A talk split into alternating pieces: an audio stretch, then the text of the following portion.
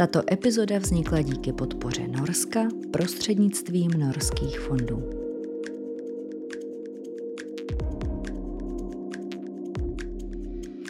Milí posluchači a diváci vědárny, vítejte u dalšího dílu.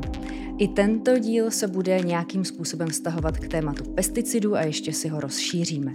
Naším dnešním hostem je ředitel Ústavu pro životní prostředí Přírodovědecké fakulty Univerzity Karlovy a působí také na Mikrobiologickém ústavu Akademie věd. Zabývá se například toxikologií nebo vývojem dekontaminačních metod. Vítám ve vědárně pana profesora Tomáše Cajthamla. Dobrý den. Dobrý den. Děkuji za pozvání. Můžeme rovnou začít rozšířením toho úvodního medailonku a můžete našim posluchačům popsat, čím vším konkrétně se třeba v, v rámci své profese zabýváte? Já se hlavně zabývám vlastně organickými látkami, které znečišťují životní prostředí, kterým říkáme polutanty nebo kontaminanty. A zabývám se jejich osudem, jak se, co se s nimi děje v prostředí, jak jsou toxické, jak se dají z toho prostředí odstranit. A vlastně ve vztahu k těm pesticidům je to tak, že pesticid mě v podstatě v mé profesi zajímá ve chvíli, kdy, eh, kdy nám jaksi nějak do toho životního prostředí uteče a my ho tam nechcem, anebo kdy uznáme, že už to není vhodný pesticid, že už je dost důkazů, že je toxický a začíná nám vadit. A v tu chvíli se stává vlastně tím polutantem a, a většinou se zakáže nebo se omezí ho používání nebo se dá nějaká výjimka časová a pak, pak se o něm hovoří už jenom jako o polutantu. Mm-hmm.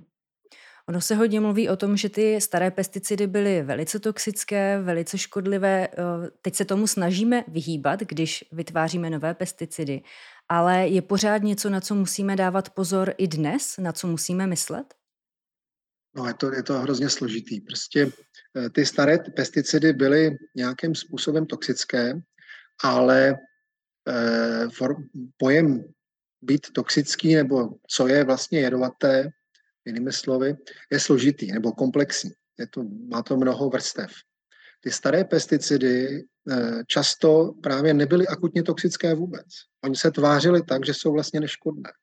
A to, že jsou škodlivé, se ukázalo až po určité době, protože jsme zjistili, že se kumulují v organismech, což se tenkrát vlastně moc nesledovalo, že se nám nerozkládají v životním prostředí nebo velice špatně, nebo pomalu, oni se rozkládají vlastně v principu všechny, ale, ale pomalu.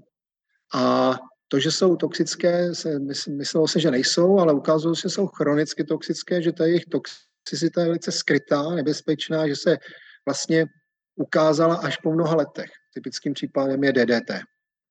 To bylo přesně tak. DDT bylo velmi populární a velmi účinné a velmi jako vlastně mm, skvělé. No nemáme do dneška lepší, účinnější insekticid, než bylo DDT. Nemáme přímou náhradu. Ale po mnoha letech používání a hlavně nadužívání, kdy se použilo prostě nesmyslně a i tam, kde se nemohlo, ne, ne, to nebylo potřeba, tak se ukázalo, že je vlastně nebezpečné. Dá se říct, že dneska už dokážeme lépe předpovídat, jak se budou ty látky, ze kterých vyrábíme nebo které pouštíme třeba do zemědělství nebo prostě do životního prostředí, jak se budou chovat dál? Já myslím, že máme spoustu znalostí, které by se tomu dali použít, ale bohužel nejsou všechny zavedeny do praxe. Takhle, moderní pesticidy musí splnit několik pravidel a jedno z nich, samozřejmě, takhle, pesticid je z principu vždycky jedovat něčemu jedovatý, protože jinak by to nebyl pesticid. Prostě je to látka, která má něco vlastně v principu otrávit a zneškodnit. Což je vlastně v pořádku a my bez toho asi dost dobré, dobře dnes už e, s, s naší populací nejsme schopni moc dobře existovat. Nicméně e, ty formy té toxicity jsou složité opět, říkám, a v ideálním případě by měl pesticid působit pouze na tu cílovou skupinu na to, co my opravdu chceme zlikvidovat. No, dalším vhodným takovým příkladem je glyfosát, což je látka, která se e, používá v přípravcích Roundup. To je totální herbicid, ale má spoustu skvělých vlastností a zdálo se nám, že je absolutně selektivní. To znamená, že působí jenom vlastně na ty kytky ve chvíli, kdy je to aplikujeme a chceme a je to skvělé a geniální. Až se potom ukázalo, že samozřejmě ale ačkoliv je to látka, která by se měla pouze vstřebávat listy, eh, nepůsobit potom na nic jiného, měla by se velmi dobře rozkládat, ona se opravdu velmi dobře rozkládá, tak se nám přeci jenom při tom množství a se zhoršující se kvalitou půdy a mikroorganismy, které tam žijou v té půdě, se nám zas tak úplně dokonale nerozkládá a nakonec ji nadetekujeme prostě v potravinách, v pitné vodě občas a podobně a, a v džusu a v pivu a, a v moči 60% Čechů a podobně. A, e, a nakonec se ukázalo, že pravděpodobně má nějaké negativní účinky a že je to podle Mezinárodní agentury pro výzkum rakoviny e, e, možný nebo podezřelý, nebo látka podezřelá z karcinogenity a, a tak podobně. To je prostě tak, je to složité, těch forem té toxicity je spousta a nejsou všechny zahrnuty v tom hodnocení. Co je tam zahrnuto a co je jako dobře, že je tam zahrnuto určitá eh, forma vlastně té, té, toho rozkladu. Protože látka nám v prostředí často vadí, není to jediné kritérium, ale často nám vadí, když se špatně rozkládá, protože my produkujeme obrovské množství látek. A eh, látek, myslím teda většinou organických a látek, které vlastně v té přírodě víceméně do té doby nebyly, nebo je vlastně vyrábíme na veliko. A e, jakmile je ta látka nějakým způsobem toxická a nerozkládá se v prostředí, nebo špatně, tak nám začne za nějaký čas vadit. Jo, to je právě tak, že no a ty nové moderní pesticidy jsou z tohohle hlediska sledovaný, ale nejsou sledovaný bohužel dobře.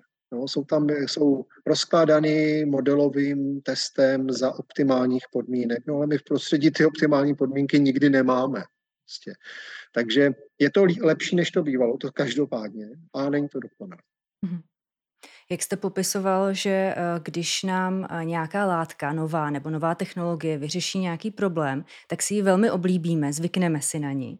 A když se potom objeví eh, data k tomu, že ta látka není zas tak úžasná a že nám velmi škodí někde jinde, tak si umím představit, že je velmi těžké najít vůli, nějakou větší společenskou, legislativní, rázně zakročit a vzít lidem to, co vlastně velmi milují, protože jim to pomáhá, protože eh, vidíme ten celkový obrázek. Je to úplně přesně takhle. Eh, ten problém je společenský a ekonomický. Společenský přesně v tom, že my máme rádi prostě materiály, které dneska máme, které jsme neměli před 20 lety třeba, jak jsme mohli žít vůbec. A, a neradi se jich zbavujeme. A to je ten společenský a těžko se přesvědčují samozřejmě populace nebo lidi o tom, že je něco škodlivé, když oni nevidí ty dopady hned. No a vlastně skrytá hrozba eh, v, v v těch moderních nebo v, tom, v těch nově se, takzvaně nově se objevujících eh, kontaminantech je v tom, že oni většinou jsou právě samozřejmě toxické chronicky spíše. Někdy se nám to objeví po dlouhé době a to se nedobře, to se velice obtížně testuje právě, takže my to, my to nevíme až do přesně do té doby, než to deset let používáme a někde se to projeví. No a e, nejsou vidět přímo ty dopady, takže se o tom lidi těžko přesvědčují Víc máme svět plný fejků a dezinformací, to můžete vymyslet, co chcete a samozřejmě můžete tvrdit, že věci lžou. A, a ten druhý efekt, nebo ten druhý aspekt je ten ekonomický, kdy v té době už je to ta látka prostě na trhu, je ve výrobcích, je to většinou velmi i výhodný biznis samozřejmě. Ty výrobky jsou i levnější a lepší z, nějakého hlediska. Až na rozdíl od toho hlediska nebo oproti tomu hlediska zdravotnímu nebo, nebo environmentálnímu, vzhledem k vlivu životního prostředí. A o tom samozřejmě se taky těžko přesvědčují eh, nejen občani a už vůbec nevýrobci a ani politici, kteří jsou někde mezi kameny, které je melou, prostě, aby se jaksi trochu tak nějak zavděčili všem a byli příště zvoleni. No a ty samozřejmě třeba ty osvícení politici budou schopní to těm lidem vysvětlit, no ale přece jenom zase politická kultura taky není nejzdravější, takže kdo by jim potom věřil. Že? Takže hmm. situace je nemilá a vlastně až když nastane opravdu něco úplně alarmujícího, tak se vlastně většinou teda, takhle, oni ty dvě cesty vlastně, jak, jak my se těm látkám potom, vy, oni jsou ty cesty dvě, jak se těm látkám potom finálně vyhýbáme. Jedna je samozřejmě ta systémová, kdy eh, nakonec, když je ten průšvih opravdu velký, tak se to systémově zakáže, na to máme nějaké mechanizmy, ale trvá to strašně dlouho. Hmm. Na to máme nějaké mezinárodní dohody, například takzvaná Stockholmská konvence, a máme tady nařízení REACH Evropské unie, zaplať pambu za to, a které nás taky částečně chrání. A, ale pak je ta druhá věc, že samozřejmě eh, ten eh, cesta od spodu, kdy i populace většinou, nebo populace často je informovaná většinou populace, myslím tím lidi, kteří mají děti třeba malé, tak to sledují, protože, a to je přesně jaksi to, tam, řekl bych, ten, inform, ten, ten informační tok, který funguje, protože lidi se najednou začnou bát buď o svoje zdraví, nebo a to se nějak neprojevuje, protože teflonovou pánev používáme dlouho a nevadí nám to, že si myslíme. Hmm. A takže naše zdraví a dětské zdraví, zdraví našich dětí. No a tyhle ty lidi, kteří mají malé děti, tak se to často sledují a třeba se těm látkám vyhýbají a výrobci na to reagují a protože je to navíc e, trendy vlastně, aby i výrobci potom vykazovali určité jaksi zelené cesty a že se starají o životní prostředí, tak se spousta těch látek vlastně samovolně i z toho trhu jako zmizí, ale bohužel se nahrazuje něčím, co je třeba podobné. Hmm. No, co, co ještě ta populace A to je úplně typické. No, takže oni oba, oba ty mechanismy jsou hrozně důležitý. Ten systémový je samozřejmě v některých případech nezbytný. No, takže, takže je to komplikované. Když jste popisovali, jak v rámci už testování nových látek eh, se musí myslet třeba na to, jak se bude rozkládat, tak myslíme i na to, jaký z nich bude odpad, který se třeba nerozloží nebo bude obtížně rozložitelný, co s tím budeme dělat, až nám to doslouží? No, to je otázka trošku asi na jinou expertízu, ale moc se, moc se na to nemyslí obecně. Hmm. Jo, moc se na to nemyslí. Ostatně eh, u nás se stále zvesela skladkuje, to znamená, že ty materiály vlastně ukládáme do životního prostředí a tváříme se, že skládky jsou dokonale izolovány a že ty látky tam budou na věky nebo zmizí. Prostě nezmizí, že?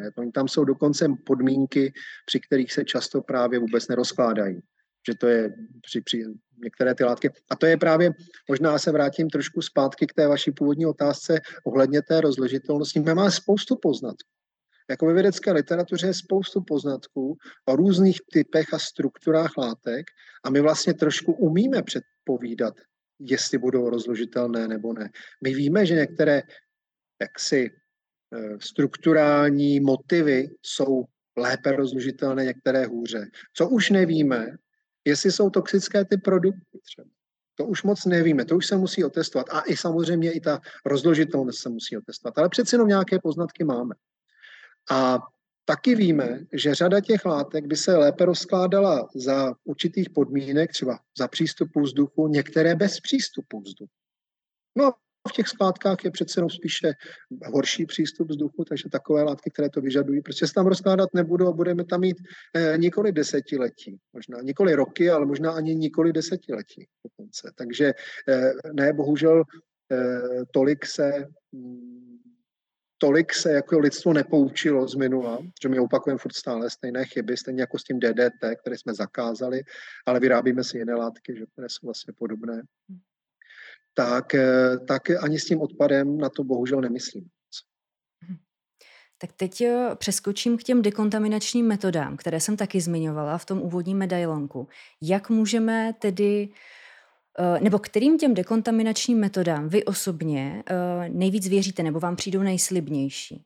No, těch metod je strašně moc. A to na tohle se nedá úplně dobře odpovědět, protože stejně tak, jako máme velké množství různých látek, a každá vyžaduje nějaké, nebo skupina, buď látka nebo skupina, vyžaduje nějaké podmínky a nějaký mechanismus, tak tolik máme dekontaminačních metod. A to znamená, že se nedá říct, že je nejlepší než druhá, protože každá se hodí na něco jiného. Obecně eh, jsou, my mám, i těch dekontaminačních metod už máme spoustu. I v Čechách se používají. A obecně jsou takové dva, tři směry. My máme fyzikálně chemické, které většinou většinou poskytují nějaké agresivní prostředí, rozklad, vysoká teplota, v podstatě spalování je jednou z nich také, mimo jiné. A, no a pak jsou biologické metody, bioremediační, které mají určité výhody a určité nevýhody, protože jsou eh, to metody šetrnější, mnohem levnější, což tam je hrozně důležitý aspekt, ale na druhou stranu méně spolehlivé. A to je samozřejmě problém, takže přesně, dá se to použít v určitých podmínkách, v určitých podmínkách ne. Já třeba eh, více jsem dříve studoval ty biologické metody a v poslední době se zabýváme hlavně kombinace.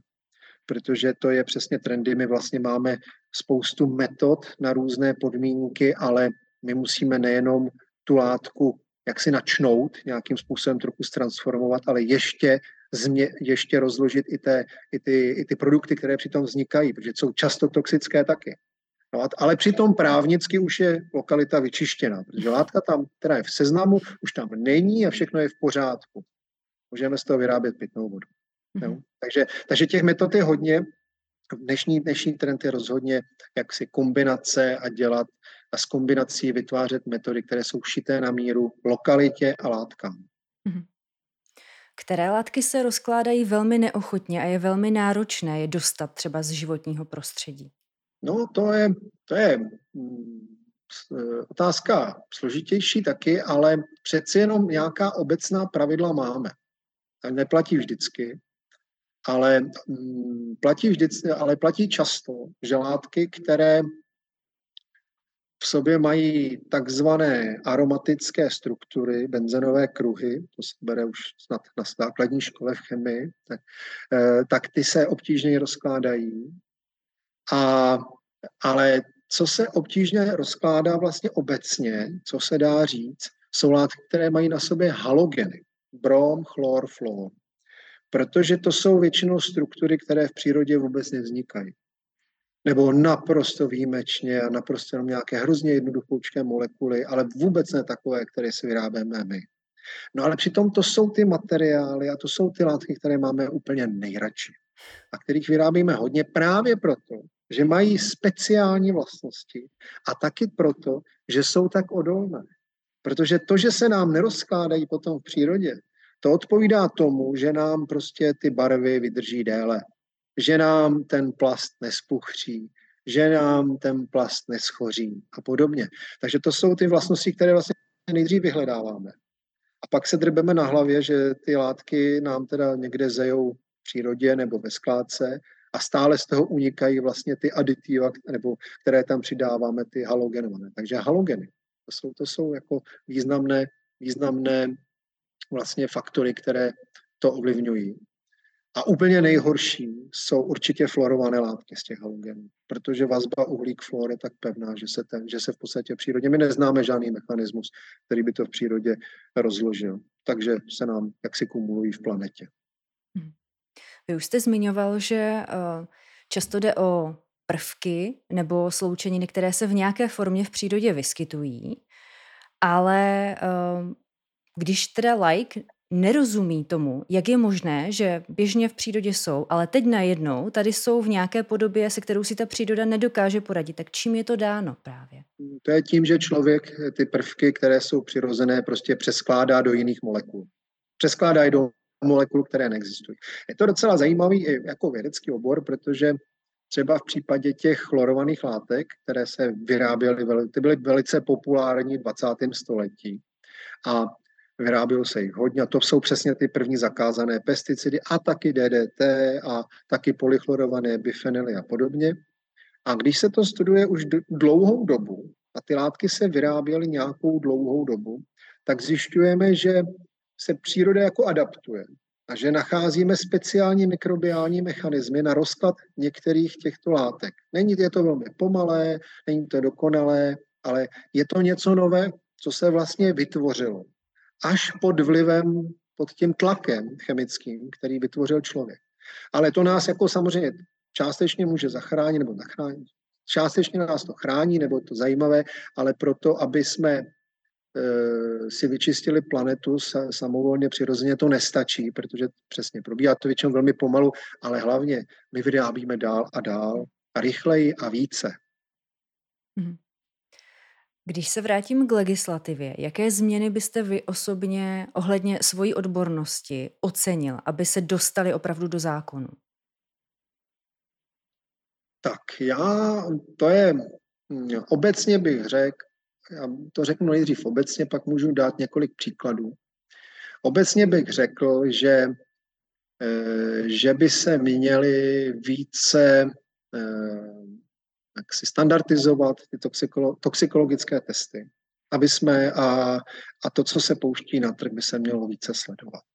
A dám příklad, podle Evropské chemické agentury nebo podle Evropské environmentální agentury je na trhu asi 100 tisíc látek. A z toho jich máme 500 výborně toxikologicky scharakterizovaných a o 70 tisících toho moc nevím. A to je prostě tragédie. A to přesto, že jsme v tomto, řekl bych, z USA nejpokrokovější na světě, to je ještě ta druhá věc. Jo. Díky Evropské unii patříme mezi nejpokrokovější státy na světě. Věřím tomu, a to nechce na mě nikdo nezlobí, že kdyby jsme nebyli v té Evropské unii, tak by jsme byli, patřili do druhé skupiny až. Protože tak, takhle jsme na tom byli předtím. Jako ty, ty, ty trendy, prostě, které které nám v tomto z Evropské unie chodí, prostě jsou vždycky, jsou vždycky moderní. Prostě. A, no ale i přesto prostě máme v Evropě prostě řadu látek, o kterých to moc na trhu, které, o kterých to moc nevíme. A to je určitě špatně. A netvrdím, že jsou všechny škodlivé. To vůbec ne. Jo. Ale bylo by dobré, aby jsme se třeba trochu poučili a už jsme neopakovali znova a znova stejné chyby, jako že si něco 20 let vyrábíme a pak zjistíme, že to je škodlivé, že to zpomaluje vývoj dětí, narušuje naše schopnosti rozmnožovat a podobně. A to se přesně děje. To se přesně děje, to jsou látky, které dokonce máme teďka doma. Jo, a některé z nich se zakazují dokonce, ale to pomalé a pomalé a pomalé. A není tam ta předběžná opatrnost, je tam je tam spíš eh, to, že to vybádají ty vědecké studie a potom pod tíhou těch dat se ty látky dostávají na seznamy zakázaných látek. To je jedna věc. A druhá věc obecně u právě zejména organických látek je ta jejich rozložitelnost. To by se vždycky mělo, to, bych si, to by byl v ideálním případě prostě by se měly zdokonalovat, zdokonalit opět ty vstupní testy rozložitelnosti těch látek. A co je v principu jako nerozložitelné, jako jsou třeba perfluorované látky, které si vyrábíme a máme je strašně rádi a máme všichni doma a máme je všichni v krvi, tak eh, a víme, že jsou toxické a víme, že se ale vůbec nerozkládají, tak to je naprostá tragédie. A víme to minimálně, i už to víme 20 let. Hmm.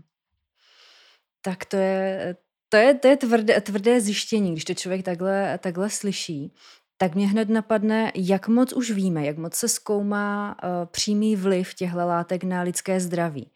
Kolik, uh, kolik peněz jde do výzkumu tady tohle, což by nám řeklo uh, tu správno, tu správ, vytvořil správnou tíhu dat proto, abychom se dostatečně vyděsili nad tím, co jsme si to způsobili a zakročili radikálněji. Eh, to, na tohle neumím odpovědět. Nevím, jestli jde dost peněz, jestli... Já v tomhle samozřejmě v tom oboru se vyskytuju a samozřejmě dělám ten výzkum přímo, ale, ale nedokážu říct, jestli jsou potřebnější ty peníze někde jinde nebo na náš výzkum, to si netroufnu říct. Eh, samozřejmě civilizovaná společnost by měla investovat nějaké určité procenta prostě do, eh, do výzkumu právě proto, že to je věc, která se jim často potom, která se té společnosti dokonce i vyplácí finálně. On ten zisk je samozřejmě v dlouhodobém horizontu. Těžko se to vysvětluje lidem, pokud se zdražují energie, ale prostě tohle jsou stejně tak školství a výzkum.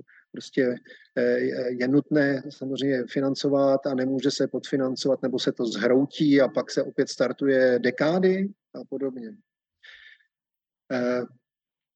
Nicméně eh, eh, zpátky k té otázce, vy jste se ptala, že jestli, eh, jestli se teda do toho investuje dost peněz, na to neumím odpovědět.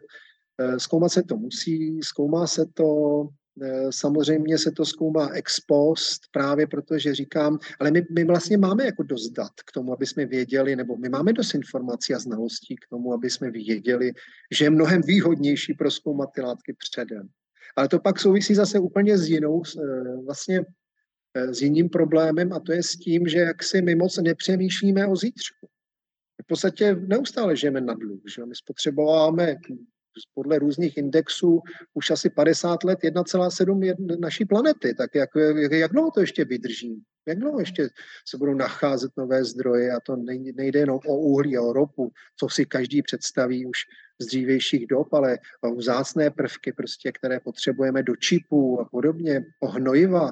To je prostě my nemáme vlastně ani plochu, my jsme, jsme, limitovaní eh, pomalu v podstatě plochou pěstování. Jo. Prostě to je, to je, my nepřemýšlíme o zítřku, prostě, protože žijeme současnou situací a po nás potopa. Bohužel takhle se lidstvo už pár desítek let chová. A ono, jak jste zmiňoval, že uh, vlastně Evropská unie a uh, Spojené státy jsou na tom velmi dobře, tak pořád máme spoustu míst na planetě, kde jsou na tom naopak velmi špatně. A pořád ta planeta je jenom jedna pro nás všechny, čili ono je to vlastně společné dílo a právě proto to jde tak komplikovaně řešit. A tak pomalu. To dílo, to dílo je dokonce ještě mnohem společnější, než si eh, člověk dokáže jako na první dobrou umí představit. Protože my jsme přesunuli spoustu výrob do Ázie, protože chceme kupovat levnější věci. Protože chceme mít levnější, často je měnit a, a tak dále, a tak dále. Ale jako už vůbec neřešíme, co si, jaký, jaký styl té výroby a odpadů a znečištění se v té Asii produkuje, konkrétně v Číně. Tam je největší vlastně výrobna našich naší elektroniky, materiálu, plast, eh, výrobků ze všech odvětví. Vlastně. A jaké mají odpadové hospodářství, co ta, jak tam zachází s plastovým odpadem a, a podobně, to nás vlastně nezajímá. To, to prostě, na to, tam máme klapky na očích. A přitom ty látky jsou ale globální. Prostě případ, zase dám příklad těch perfluorovaných látek, které máme teda v teflonu a membrán, v membránovém oblečení a, a impregnacích v potravinových obalech jo, a podobně a vasicích pěnách, tak tyhle látky, právě protože jsou nezničitelné, ať je kdokoliv, kdekoliv vyhodí na planetě, nakonec skontaminují celou planetu. A my to víme. My to víme léta letoucí, že se dají snadno najít v Antarktidě. Jo, takže ty, ty kontaminanty jsou globální.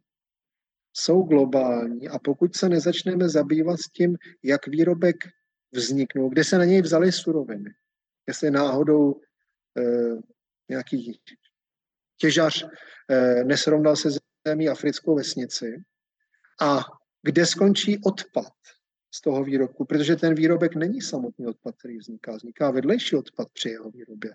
Jak se na to vyrobila energie a jestli náhodou ten výrobek nepřidal významně ke, ke globálnímu oteplování, kterému už snad dneska kde kdo věří, dokonce ačkoliv někteří mě prezidenti ještě nedávno tvrdili, že to není, tak eh, prostě to je všechno komplexní a tím se přesně zabývá studium životního prostředí. Komplexností prostě kouknout se na věc od začátku až do konce a umět se rozhlídnout to, co my vlastně organizujeme na Ústavu pro životní prostředí. Takhle my to jako koncipujeme. A ale bohužel takhle by se měli na to dívat nějak od začátku a tam by se mělo změnit možná vzdělávání už od základní školy. Eh, všichni lidi. Prostě to, že koukat se na to, jakou stopu za sebou necháváme. I v tom, že prostě něco se dá snadno zlikvidovat, něco se dá hůře zlikvidovat, něco má za sebou ty vedlejší škody a, a tak dále, a tak dále. Hmm. Když už jste zmínil ten kontext, jak se vlastně uh, lidé z oboru životního prostředí dívají na věci, na svět, na různé problémy, tak pokud nás teď poslouchá někdo, kdo by chtěl studovat nějakou environmentální vědu, stát se věcem, který se zabývá životním prostředím z jakékoliv strany, tak jakým výzvám bude čelit, na co se má připravit v dnešní době? Tak my, my neškolíme jenom vědce. Jo, my školíme i lidi, který, eh, kteří vstupují přímo do praxe, kterých je potřeba víc a víc. Právě z toho, že vlastně my teprve zjišťujeme, eh, že eh, vlastně každý jedinec ovlivňuje tu planetu, nebo každá, každá vlastně výroba a všechno ovlivňuje tu planetu, že to je opravdu velký jeden organismus, který je, který, který je opravdu globální. My žijeme opravdu v naprosto globálním světě i z hlediska toho životního prostředí. Takže o to samozřejmě těch lidí, těch expertů pro životní prostředí je mnohem více potřeba i v praxi a to od firem, úřadů, prostě všude, kam se podíváte, jsou potřeba. Takže takové školíme taky. Ale eh, tak, tak a samozřejmě školíme i ty vědce. No a eh, na co by se měl připravit? No, eh, na environmentální žal. Protože když člověk do toho začne samozřejmě, že je strašně jednoduchý nasadit si ty klapky na, eh, na oči a přiložit do kotle pet lahví. To je velmi jednoduché. Jo, a tvrdit, a to někam odejde. Ještě na to nikdy nikdo neumřel. Jo. Ale když do toho člověk samozřejmě, a to já vidím jenom do části z toho, tak když, když se člověk tím začne eh, jaksi zabývat podrobněji, tak utrpí že environmentální žal. No ale tomu se člověk jako nesmí podvolit a musí mít pocit, že, jak si, že vlastně tím, že to vystuduje, něco umí, že může naopak přiložit ruku k dílu k tomu, aby něco změnil, změnil legislativu, změnil nějakou výrobu, zacházení s odpadem, nebo změnil to vzdělávání, protože takhle lidi taky jsou potřební a taky od nás takový odcházejí. Vlastně a na všech těch úrovních něco změnil malý střípek, který prostě do velké mozaice může nakonec něčemu pomoct. Mm-hmm. Za sebe jako za lajka uh, každý den skoro děkuji popularizátorům vědy, kteří nám lajkům srozumitelně komunikují výsledky výzkumů a pomáhají tou informovaností v tom, abychom my na svých žebříčcích toho, co je pro nás důležité, a co máme řešit, čím se máme zabývat, aby třeba i to životní prostředí opravdu stoupalo pod náporem těch akutních věcí, co musí každý z nás řešit. Eh, ocitáme se v různých krizích neustále, skoro nikdy eh, není období, kdyby nebyla nějaká krize, ať už osobní nebo státní. Eh, takže i ta informovanost pro mě nebo za mě je něco, co pomáhá tomu, aby měnit rozhodování lidí, každodenní chování lidí do nějaké míry. No, tak nezbývá než souhlasit. Já myslím, že ta věda, věda je samozřejmě věc, která je ob, občas obtížně si představitelná, protože těch oborů je hodně. Některé jsou snadno představitelné. Vynález léku je jasný, to si představí každý. Ale pokud někdo tamhle sleduje nějaké vazby v krystalech, tak by si jeden řekl, to je asi k ničemu. No není prostě. A takhle ta společnost je, a ví se to, je to osvědčený model už, už eh, v podstatě 150 let, že má existovat základní výzkum, který nevíme, k čemu vede. Mhm. a zkoumá, zkoumá ty mechanismy, které nás obklopují. Pak je aplikovaný výzkum, který vlastně to, na tom nas, vlastně z toho vybírá ty věci, které jsou snadno použitelné a zlepšuje nám naše, naše vlastně komfort a, a, a, a e, zlepšuje nám naše výroby a ekonomickou situaci. Všechno, tohle všechno vychází z základního výzkumu, který se zdá zcela zbytečný a není. No, právě. Jinak bychom neměli tady nic, netelefonovali bychom mu, ani by teď bychom se nepodí, ne, na sebe nedívali přes online, online přes počítač, prostě nic. Tohle všechno vychází původně ze základního výzkumu, který se zdál zbytný. No pak je ten aplikovaný, který je opět, a ještě ten základní výzkum, to bych ještě jako vysvětlil právě, protože to taky jako nebývá někdy dost dobře doceněno. Ona eh, udržování toho základního výzkumu, které je u nás v Čechách v rámci vysokých škol a akademie věd, která je vlastně téměř jako většinově dělající základní výzkum, to udržuje samozřejmě vzdělanost a znalosti. A když je nebudeme mít, tak budeme montovní. A to je zcela holý fakt. Prostě dříve nebo později se staneme montovnou, pokud se e, věda výzkum podfinancuje a dojde úprku lidí nejenom do zahraničí, to nemusí utíkat ani do zahraničí, stačí, když utečou do firm do komerční sféry. Tam samozřejmě mají být taky kvalitní lidi, to vůbec jako ne. Ale když nám utečou tyhle ty vyškolení vědci do komerčních firm, tak už se nikdy nevrátí, protože už se nikdy jako nenasko, nenaskočí do toho jedoucího vlaku a tady bude obrovský jako vzdělanostní pokles. Jo. To je taky jako věc, která si, si, kterou by si jako měli a politici měli uvědomit. Jo. Já netvrdím, že lidé momentálně podfinancovává, jsme na tom lépe než v jiných státech a jsme na tom hůře než v jiných státech. Že? Mhm. No, takže Eh, no a pak je tam ten druhý rozměr, samozřejmě to, co jste zmiňovala, že eh, se to musí říkat lidem, aby právě věděli, že ty mimo, i minimálně z toho důvodu, že to nakonec platí daňový poplatník a měl by vědět o tom, že ty jeho peníze nejsou vyhozeny do kanálu. Že to má nějaký smysl. To je jako základní parametr, že popularizovat vědu musíme prostě. No a a teď opět, a některá je pochopitelná, je zřejmá, a nebo je dokonce prakticky aplikovatelná. Já mám jako to štěstí, že vlastně se vyskytuju eh, v, té, v těch dvou druhých částech, protože já jsem v tom, co je zřejmé. Každý pochopí zdraví a životní prostředí, říkám. No, nikdo nepochopí prostě, proč se má vyvíjet proč se má vyvíjet nový matematický aparát, když nevíme, k čemu bude. A on třeba bude. On se to zjistí za 50 let a díky tomu vzniknou nové počítače nebo něco podobného. Ale já mám to štěstí, že dělám v tom životním prostředí, kdy je zřejmé dnes, nebylo tomu tady vždy, že to životní prostředí je minimálně poškozený a že pokud ho budeme poškozovat dál, tak to tady prostě nemůže přežít. Protože my už dneska vlastně se z toho velmi, velmi poučeme. Proto já bych nechtěl tvrdit, že je všechno špatně. Samozřejmě i od, od sametové revoluce se životní prostředí u nás nejdříve dramaticky a dramaticky zlepšilo. Jsme byli opravdu úplně někde jinde, než byly západní státy. A e, Nicméně dneska je to ten problém trošku jiný. My žijeme vlastně v tom globálním prostředí, i v globálním znečištění a v globálních změnách. Jo. Takže, takže já bych řekl, že se zase trošičku zhoršuje.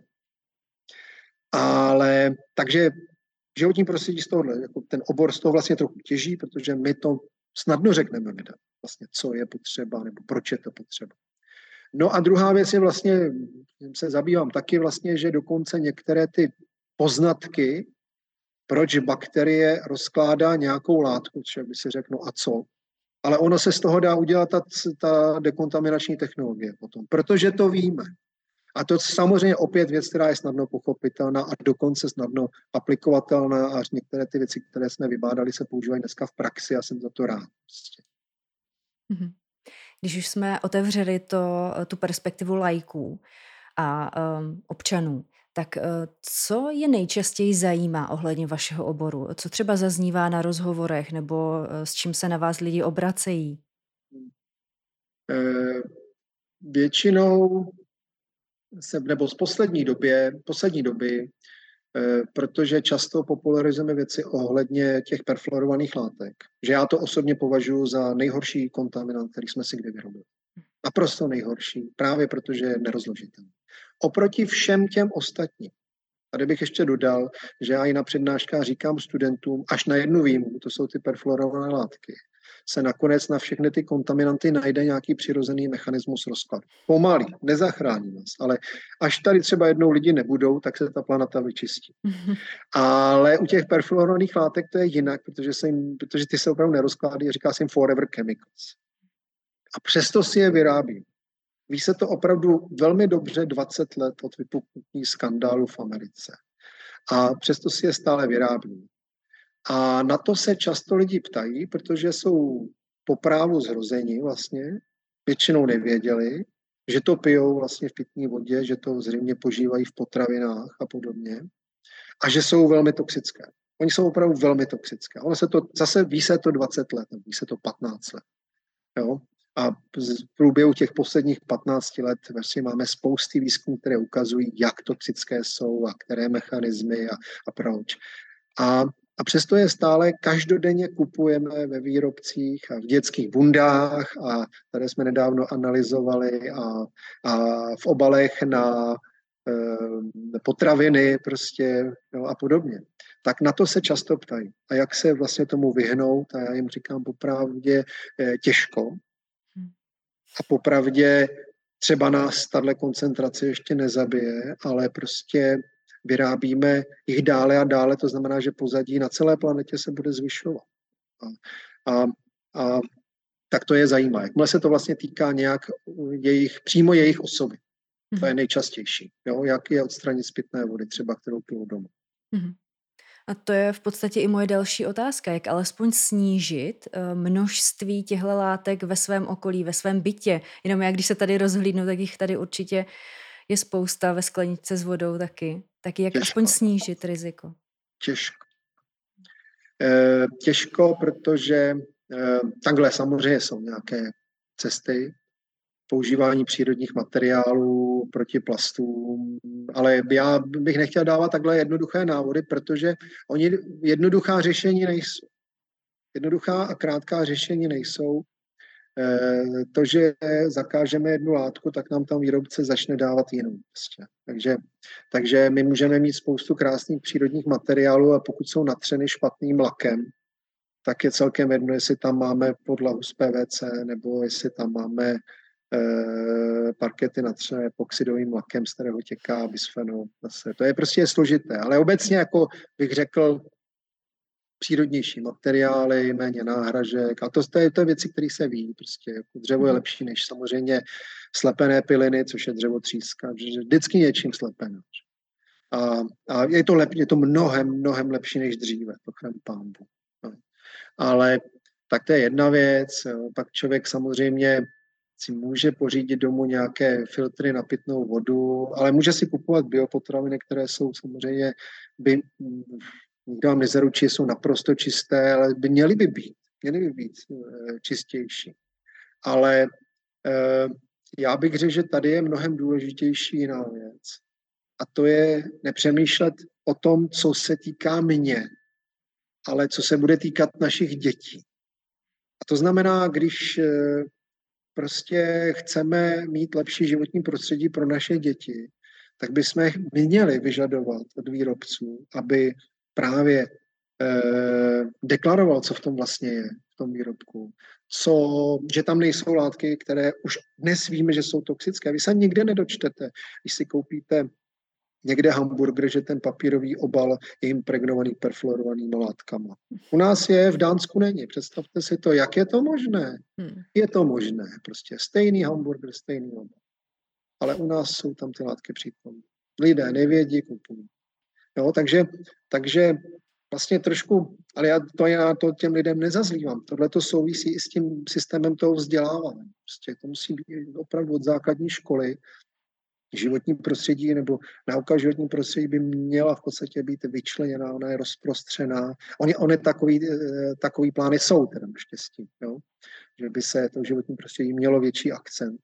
Ale takže větší, lepší informovanost, přemýšlet o zítřku, vyžadovat prostě od výrobců, vyžadovat od politiků, jo? Vyžadovat, vyžadovat prostě i, i, i základní věci, které se týkají životního prostředí, že jako jsou prostě spalování nekvalitního uhlí, to přeci víme všichni. To přeci vši, víme všichni a, a tak jestli na to umřem hlady, no tak to je, to bylo špatně, ale jako eh, chápu tížou ekonomickou situaci někoho, ale všichni ji nemáme prostě. To je, to je jako, jenom jsme zvyklí na komfort a chceme mít lepší a lepší. No.